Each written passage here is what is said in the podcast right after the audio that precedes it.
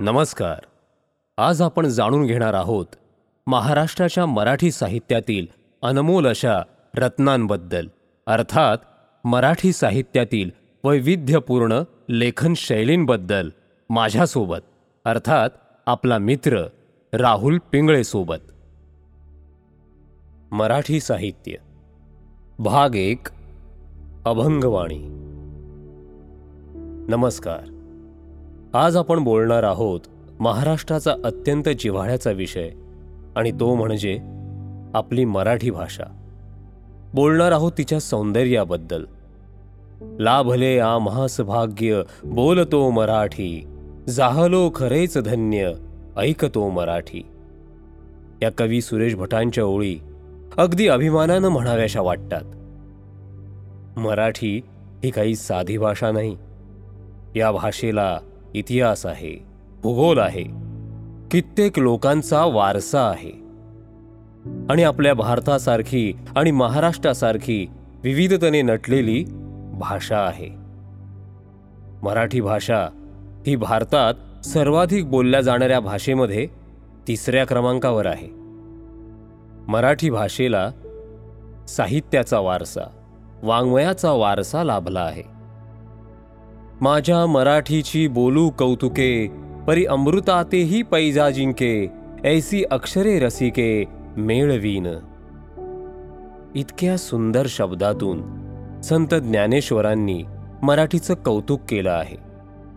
आणि जितकी भव्य आपली मराठी भाषा आहे तितकीच आपल्याला लाभलेली संतवाणीही आहे. अभंग. अभंग हे मराठी भाषेतील एक अनोख्या भक्ती पद्धतीचे काव्य आहे. हे काव्य महाराष्ट्रात तेराव्या शतकात निर्माण झालेले आहे. अभंग हा शब्द अभि या संस्कृत शब्दापासून आणि अंग या शब्दापासून उत्पन्न झालेला आहे. अभंग हे काव्य मानले जाते. भक्तांना दिव्यत्वात विलीन होण्यास मदत करणारे ते एक काव्य आहे. अभंगाची मूळ उत्पत्ती महाराष्ट्रातील वारकरी संप्रदायातून झाली आहे. वारकरी संप्रदाय हा देवभक्तीचा महत्त्व वाढवणारा एक महत्त्वपूर्ण भाग आहे. तसेच संत ज्ञानेश्वर हे संतवाणीचा पाया आहेत.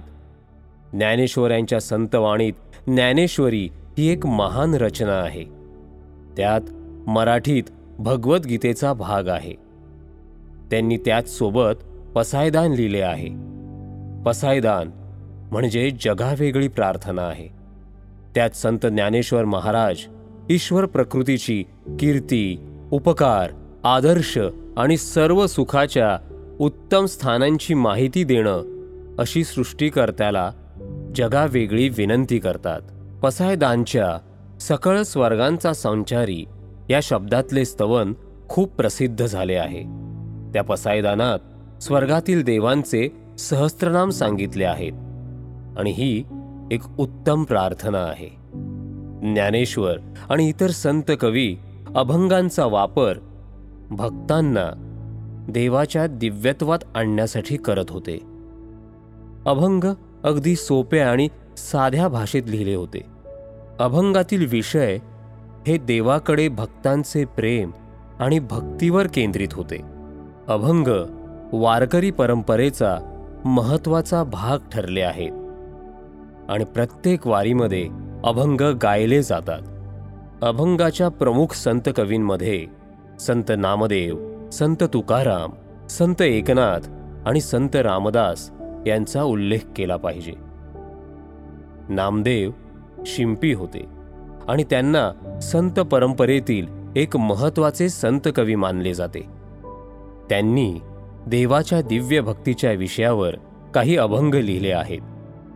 संत नामदेवांचे अभंग साधारण आणि सोपे होते आणि त्यांनी त्यांच्या विचारांची अभिव्यक्ती करण्यासाठी दैनंदिन भाषेचा वापर केला होता. संत तुकाराम हे संत साहित्यातील महत्त्वाचे संत कवी मानले जातात ज्यांनी अभंग परंपरेत खूप मोठे योगदान दिले आहे. त्यांचे अभंग सोपे आणि भावनांच्या गहनतेबद्दल ओळखले जातात.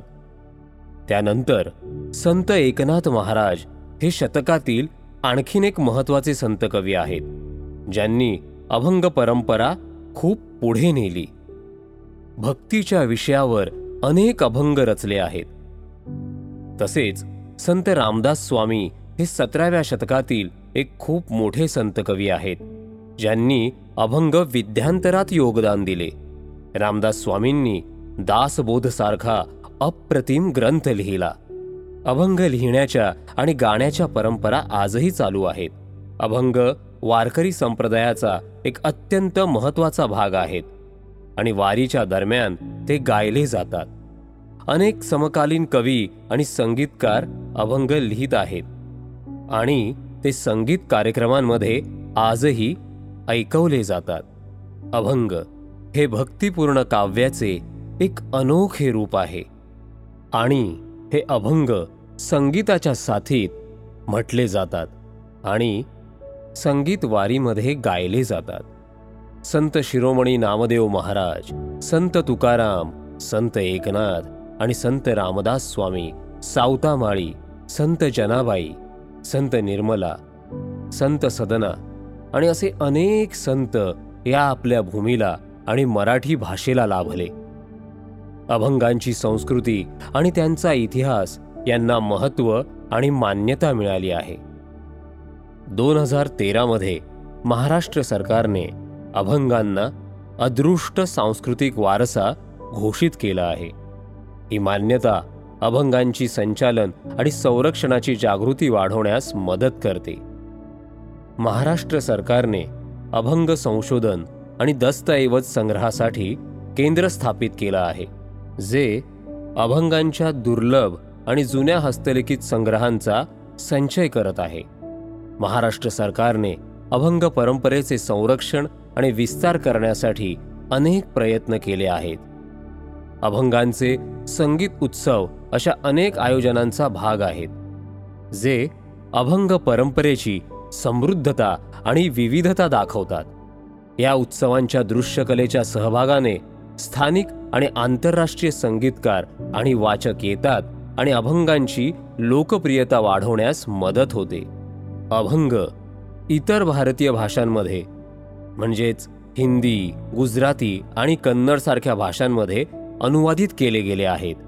यामुळे महाराष्ट्रातले हे अभंग सर्व भारतात आणि जगभरात लोकप्रिय झाले आहेत आणि त्यामुळे ते एक विस्तृत प्रेक्षकांसाठी उपलब्ध झाले आहेत मला माहिती आहे हा भाग आपल्याला नक्कीच आवडला असेल.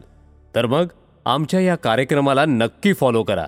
आणि हो अशाच वैविध्यपूर्ण रोचक ऑडिओ स्टोरीज आणि पॉडकास्ट ऐकण्यासाठी ऐकत रहा ऑडिओ पिटारा धन्यवाद. ऑडिओ पिटारा सुनना जरूरी है।